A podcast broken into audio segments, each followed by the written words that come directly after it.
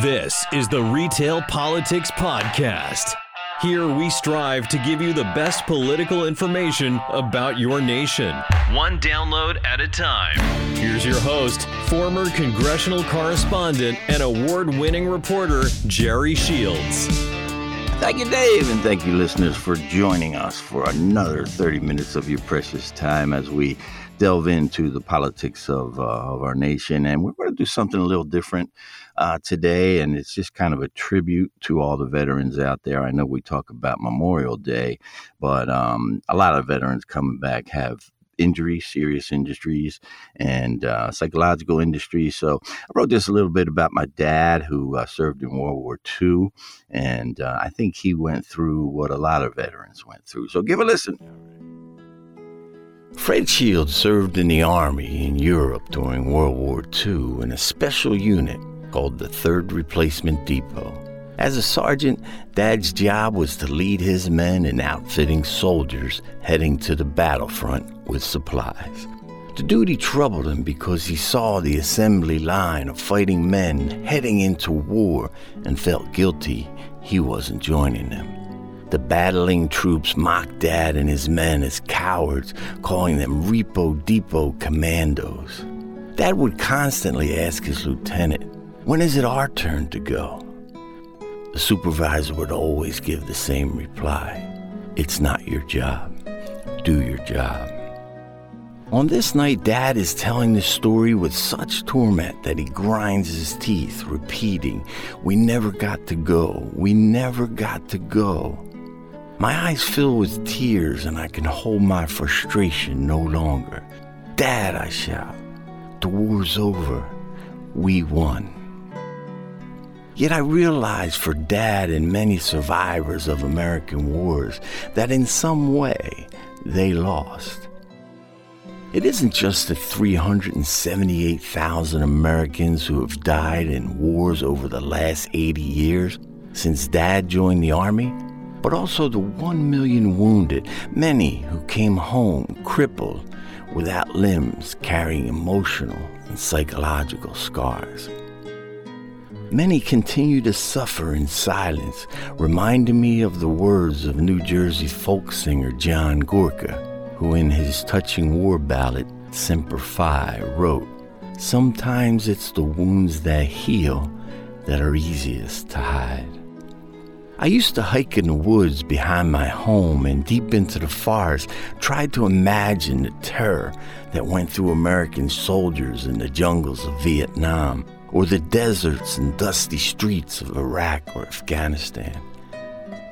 As much as I try, I can't replicate the paralyzing fear that must have run through every soldier, not knowing if the enemy sits behind a tree or wall with a bullet aimed at ending their life or a roadside bomb planted that could take their legs off. I often feel bad for veterans when people ask them what they did in the military. We all want to hear blood and guts and stories of shoot 'em up television movie heroics. But whether you served on a Navy ship in sunny San Diego or marched through the mountains of Afghanistan crawling with terrorists, if you signed on that dotted line to enter our nation's armed forces, you pledge to give the most precious commodity you own to your fellow Americans your life. On Dad's last Veterans Day, I sat tangled in traffic, squinting through the rain bouncing off my windshield, when I heard a radio announcer mention the day's significance. I tugged on the wheel and twisted myself from the cars, pulling into a restaurant parking lot.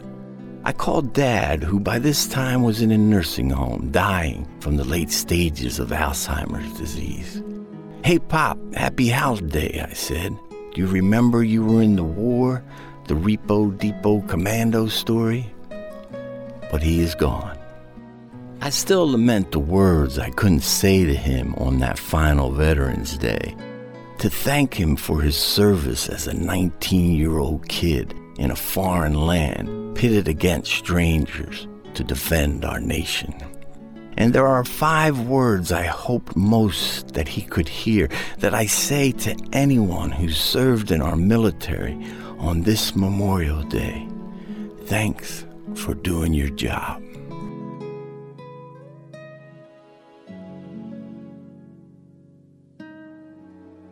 Want to thank our contributing voice talent, John Terzis, for putting that together so skillfully.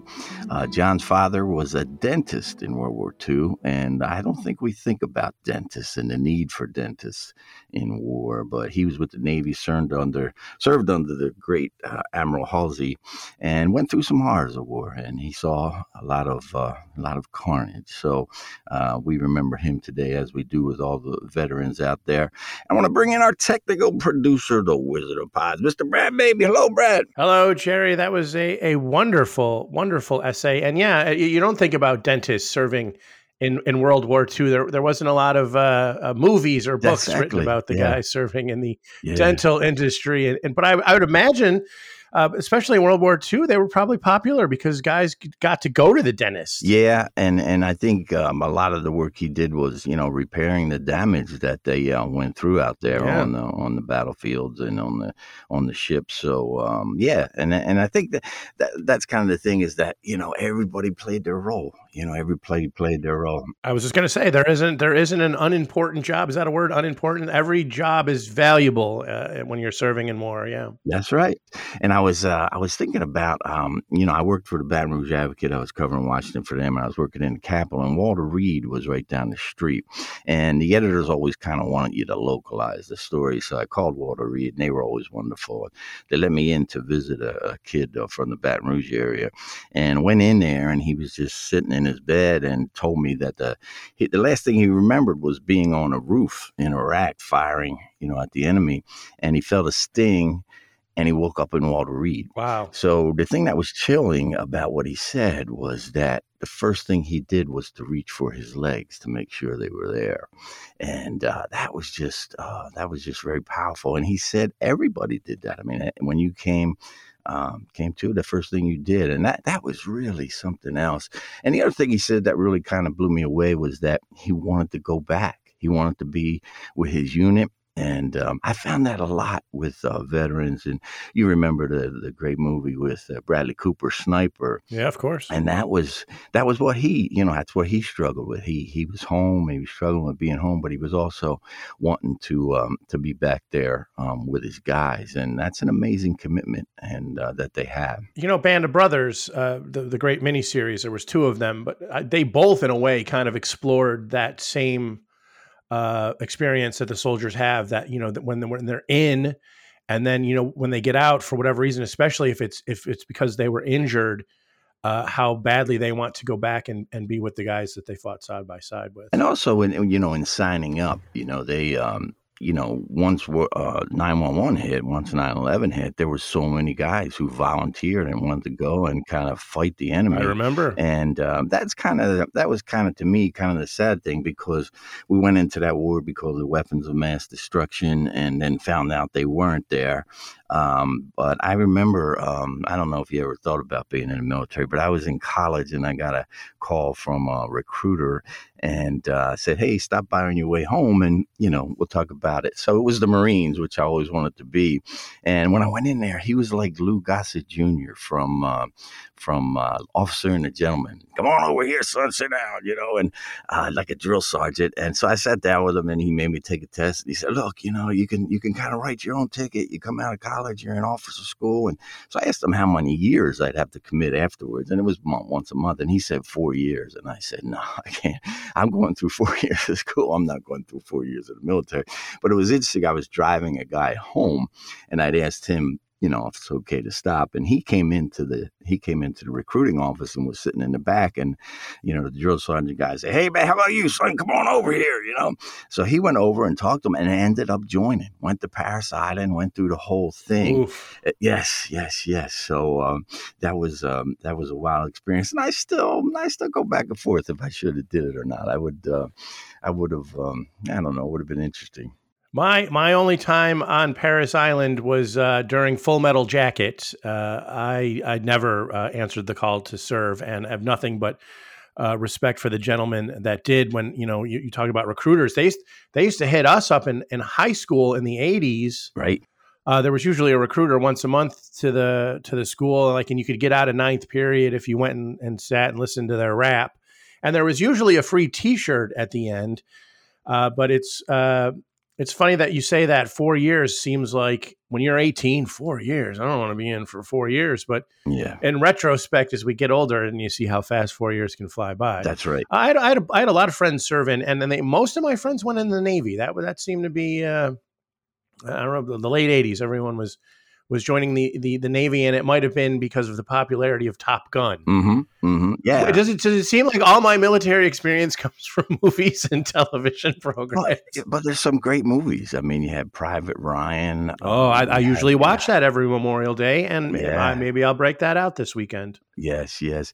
And, um, you know, I, I did a book back in 2018. It was called The Good of the Order uh, 80 Years of American History Through the Eyes of One Veterans Group. And they were in my neighborhood. So they knew I, I did some writing, and they said, You'll never f- believe what we found in the basement. They said, We found the minutes of the club going back to 1947. So I was just going to do kind of a little book for it was the 70th anniversary of the group. But then I started reading these minutes, and the guy who put the minutes together, what he did was interesting. He wrote about what was happening in the world then. So I was sitting there saying, you know, this is really a great history of our country through the eyes of these guys. And they went through President Kennedy being assassinated it was really hit home for them because they were they were veterans and, and Kennedy was a veteran, you know. And Yeah. then um, you know, just to see um, you know, these guys went to war, they come back, build the country up. I mean, they defeat you know the guy who's probably the, the most villainous in the history of humankind and then they come back and, and build the uh, and but then you know it was interesting too because the guys came home from vietnam and there was a lot of you know kind of resentment the fact that, that they were kind of labeled Yeah. losers because you know it wasn't a war where we did in World War II when we came home victorious. And I talked to my cousin who was in World War um, Vietnam. He was in Vietnam, and he got shot twice over there. So he didn't like to talk about it too much, but I did get him chatting one day. And I said, What was it like? And he said, You know, he said, I was wet. I was wet for weeks. I mean, we marched and we marched in this rain. And he said it was just, uh, it was just amazing. Again, uh, Forrest Gump. Yes. There's the scene where he's like, it started to rain one day and then it, yeah. it stopped raining for six months. Yeah. Uh, and I would be remiss if I didn't mention my father. He served uh, in Vietnam and he is a Purple Heart recipient. He Wow. got shot in, in the leg. Wow. and and the scar on his leg i'll never forget as a kid i used to stare at it all the time like the inside of his left leg from uh, like almost like maybe four or five inches below his knee down to his ankle was just this giant it was just like caved in it, Right. was it was weird it was almost like uh, he got splashed with acid and it ate Oof, away a chunk of his leg. That's what his that's what his his scar looked like. And he didn't talk about it much he never No, they never did. None of them Yeah. did. You know, I remember finding my dad's medals. They were in the china closet. I mean, I never even knew he had them, and he had a bunch of them. I mean, they gave them to you for marksmanship and things like that. But he served in the European theater and those kind of things. And it was interesting talking to my cousin, and he kind of gave me that idea that, you know, you're walking through these forests, you're walking through these deserts, and you don't know if you're going to see your loved ones again. And he thought about that all the time. Will I see my brothers and sisters? Will I see and that was the kind of sadness of Vietnam, and and I think it's also the sadness of Afghanistan and Iraq is that we did not put our political muscle behind that, and it was all it was always like some political, almost like a chess match for the people back here, the administrators, the generals, and um, you know that was it. And the other thing about Vietnam that I remembered, he told me, he came home in his uniform went to church the next day and as he was walking out of church in full uniform some guy called him a baby killer. Yeah that's what and yeah that was and that, you know of course they want to rip the guy's head off. But uh yeah it was a really um it was a really um difficult um thing. And and you know at that time you know i guess it was you're talking early 90s they were having these memorial day events these veterans day events and they saw the world war ii guys kind of dwindling and they were wondering hey are the and they didn't think the vietnam guys were stepping up as much because again there was that hey it wasn't really a war it was a conflict. But then but now the vietnam guys are really stepping up and um, you know they're they're banding together and uh, i'm concerned about these guys coming back from the middle east and afghanistan and iraq that they'll go through that same thing where people won't respect them because almost like North Korea, it's become a forgotten war. I mean, it's the longest war we've ever been involved in. Yeah but um, it, it's kind of a um, it's kind of been a forgotten war, and um, I'm just hoping that they get the yeah get the respect and the and the, and the treatment um, that they need, and that's that's kind of the uh, that's the, kind of the critical thing for our country, and we're out of there now. I mean, we're going out, and what do you think about that leaving Afghanistan? It's one of those Middle East countries that has been in turmoil for years, and I think ultimately it was uh, I mean, if we go way back, it was Russia's right. meddling right. in Afghanistan, which put us there to help them right. push Russia back, and then that got turned on us. And and you know, here it is, forty years later, and you know, nothing's resolved. And, yeah, there's there's yeah what do you need what do you need you know solid infrastructure a government that actually works for the, the yeah. citizens of afghanistan yeah. without the world sticking their their hands into their affairs i yeah I wish we could solve all those problems, Jerry. You know? Yeah. Well, I, yeah, and and I, I, you know, it was kind of interesting because the Russians couldn't beat them. No. Yeah, sure. Yeah, yeah. They had a, they had the muscle, and the French couldn't beat the people in Vietnam. So we we were in there, and and I guess we learned that lesson. It was just not. Um, it wasn't you know, hand to hand. It was it was the people hiding in the jungle, the snipers, and you just kind of didn't know where they were. And I think that's kind of the um, kind of the same thing here. And it was kind of interesting. I always kind of thought like, well, you know, would I be willing to send my son to Afghanistan or Iraq and you know basically sacrifice his life in the ultimate um, for that and I wouldn't do it. I, I, just I don't feel the people over there appreciate us being there um, and uh, it was kind of interesting we talk about the Civil War uh, Lincoln you know Lincoln um, he he tried to keep his son out of the war. If you watch that movie Lincoln, he did everything he could to keep his son out of that war. Yeah, and uh, part of that was because he had lost another son. He didn't want to lose another, but um, you know, he knew he knew the horrors of war, and he knew what um, you know what was going to um, to happen there. And, and what what could happen to his son there, and yeah, I, I just I, I just wish if we're going to do it, let's go in and do it, do it right, get out of there, and uh, the politics of it just it just amazes me. Yes, I, I, I couldn't agree more. And I, I, was I was trying to think of the name of the movie, and I actually had to look it up. Tom Hanks was in a good movie called Charlie Wilson's oh, War, yeah. which came out in 2007. Yes, and that pretty much gives you the story of how America first got involved with Afghanistan to help them push out the the Russians right. during uh, the Cold War, and then how that you know all kind of. I think it was it, it it laid the groundwork for how we got into Afghanistan. And I I vaguely remember that movie ending with like oh, it kind of makes you think, you know, in the situation that what's going on in Afghanistan now and, and how it all got started. Yes. And I think uh, the same thing that happened in Vietnam is likely going to happen in Afghanistan. Taliban's going to come in when we leave and, and take over, just like the communists did to South Vietnam. Yep. Vietnam. Yep. I think that's where we, you know, that's where we fail. I think, you know, you got to go in there and you got to do it. And it's kind of interesting to talk about the son thing. Biden's son served over there. So I don't know if that helps them feel about, you know, and feel it out and have a different impression on it. And I remember Prince Harry going to the Iraq War, and I think he actually served in like an Air Force. So he um, he was he was doing that. And again, they were just committed guys. They wanted to uh, kind of represent their country, and uh, it's amazing commitment amazing commitment. Yeah, it truly is, and I, I, God forbid any any parent that has to send a child off to war. Yeah, but they also believe. I mean, they also believe in it, and they believe, you know, um, they believe in that. They believe that hey, we're we're working for our country. They're very patriotic. I mean, just very very patriotic people, and uh, when they go in there and they, um, you know, they're doing that, and I think a lot of parents, and particularly, I guess, male parents, they'd rather it be them because I think the hurt going going on forever is uh, is so much more, and and I think they'd rather not have that. And I I think you always as, as a parent you always want to um, kind of help your children, you know, help almost, you know, help them get through life, and and you'd rather go through the experience themselves than rather rather having them go through it. And um, yeah, it's just uh, I remember, you know, we were, I guess the the draft came back in I want to say 81, 82, and you know, um, we were down the shore in Wildwood, and and the guys were like, "Let's go sign up for the draft," you know, and they were all going, "Oh, I want to go to Middle East," and I remember saying, "No, no, you don't, no, no you don't," because I remember my dad. He was just saying, "You never want to see that. You never want, you know, you might be rah rah, you might be, hey, let's go play. You don't want to see that." And um, I can't imagine, no.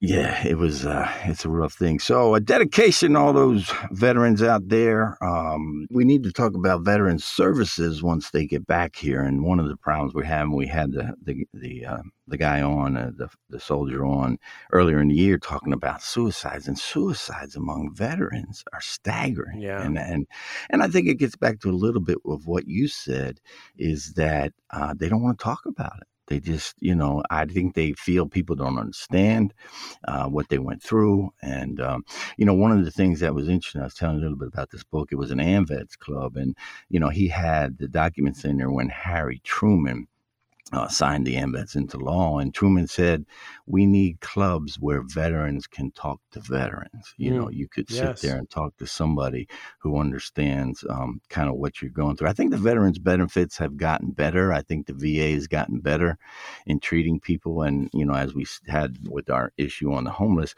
they've really, I think they've cut homelessness among veterans by 50% because they've dedicated the money there. But we should, um, you know, let the number out there for people who are struggling the Veterans uh, Crisis Hotline, which is 1 800 273 8255. If you need some help, you know, give that, uh, that, give that number a call. And we encourage you to do it. Um, mm-hmm. I know, um, I know there's a feeling that nobody understands, but um, you know, as we always said, you know, as we said on that program, you know, suicide is a is a permanent solution to a temporary problem.